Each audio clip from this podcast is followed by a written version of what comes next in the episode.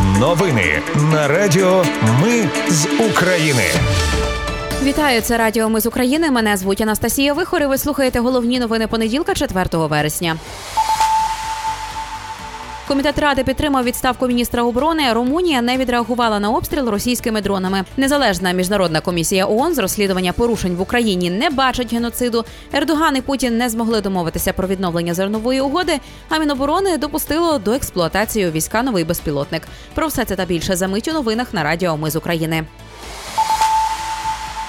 Комітет ради з питань оборони підтримав відставку Резнікова з посади міністра оборони. Про це повідомив нардеп Железняк. Раніше Умєров, який ймовірно очолить Міноборони, подав до ради заяву на звільнення із фонду держмайна.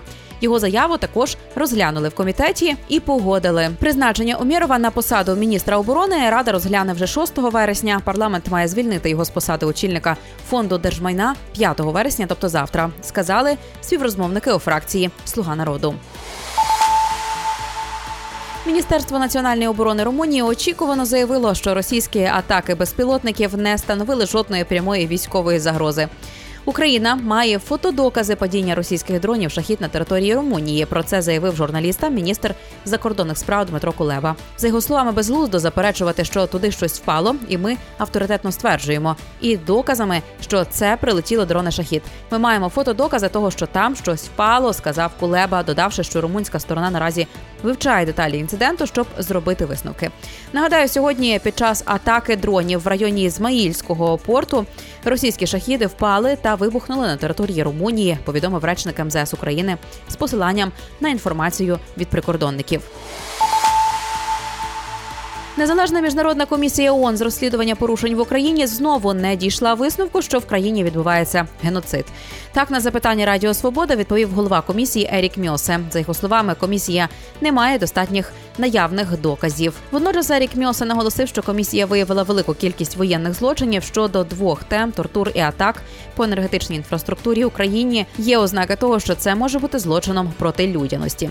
Наразі комісія приїжджала в Україну понад 10 разів. Цього разу вона була в Умані і відвідала житловий багатоповерховий будинок, який Росія обстріляла в квітні, і де загинули 24 людини.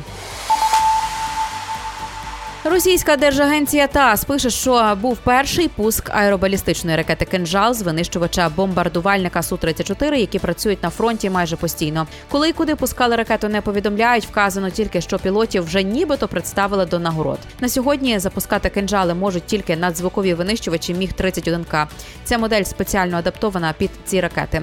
Видання Defense Express називає заяву пропагандистів перебільшенням. Ракети кинжал важать 4 тонни. А для запуску потрібна висота і швидкість літака. су 34 може нести до 8 тисяч кілограмів вантажу, а з повним баком тільки 4 тисячі кілограмів. Його швидкість до 2 кілометрів на годину. Цього недостатньо для пуску кинжала. Ердоган і Путін не змогли домовитися про відновлення зернової угоди. Президент Росії наполягає на виконанні вимог щодо російського агроекспорту і знятті з нього обмежень. Він заявив, що Захід змусив Росію вийти з угоди, оскільки відмовляється виводити з під санкцій поставки з Росії і банківський сектор. Нагадаю, президент Туреччини сьогодні прибув до Сочі на перемовини з Путіном. Очікувалось, що Ердоган запропонує посередництво країни для переговорів з мирного врегулювання війни Росії проти України, а також спробує переконати російського президента повернути повернутись до зернової угоди. 11 тисяч доларів за фіктивний діагноз у Києві викрили схему ухиляння від мобілізації. Про це повідомили в службі безпеки України. До схеми були залучені лікарі та працівниця військомату. Вартість послуг учасники схеми оцінили в 11 тисяч доларів. З одного ухилянта кошти фігуранти ділили між собою. Правопорушникам загрожує до 9 років в'язниці. Міноборони допустило до експлуатації у війська безпілотний комплекс. Сейкер Скот із штучним інтелектом у відомстві кажуть, що система комплексу сама розпізнає і фіксує координати ворога, нівелюючи ризик людської помилки, коли оператор не помітив цілі і досить стійка до радіоелектронної боротьби.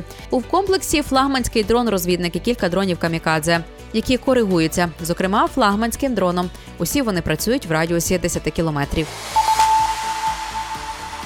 Це були новини на радіо. Ми з України. Мене звуть Анастасія Вихор. Наші новини про те, що дійсно відбувається в Україні. Ми не робимо новини, зважаючи на чиїсь політичні чи бізнес-інтереси. У нас тільки реальні факти. Якщо на вашу думку, те, що ми робимо, важливо, підтримайте нас. Заходьте на сайт Ми з України.ком та тисніть кнопку Підтримати. Почуємось. Радіо Ми з України перемагаємо разом.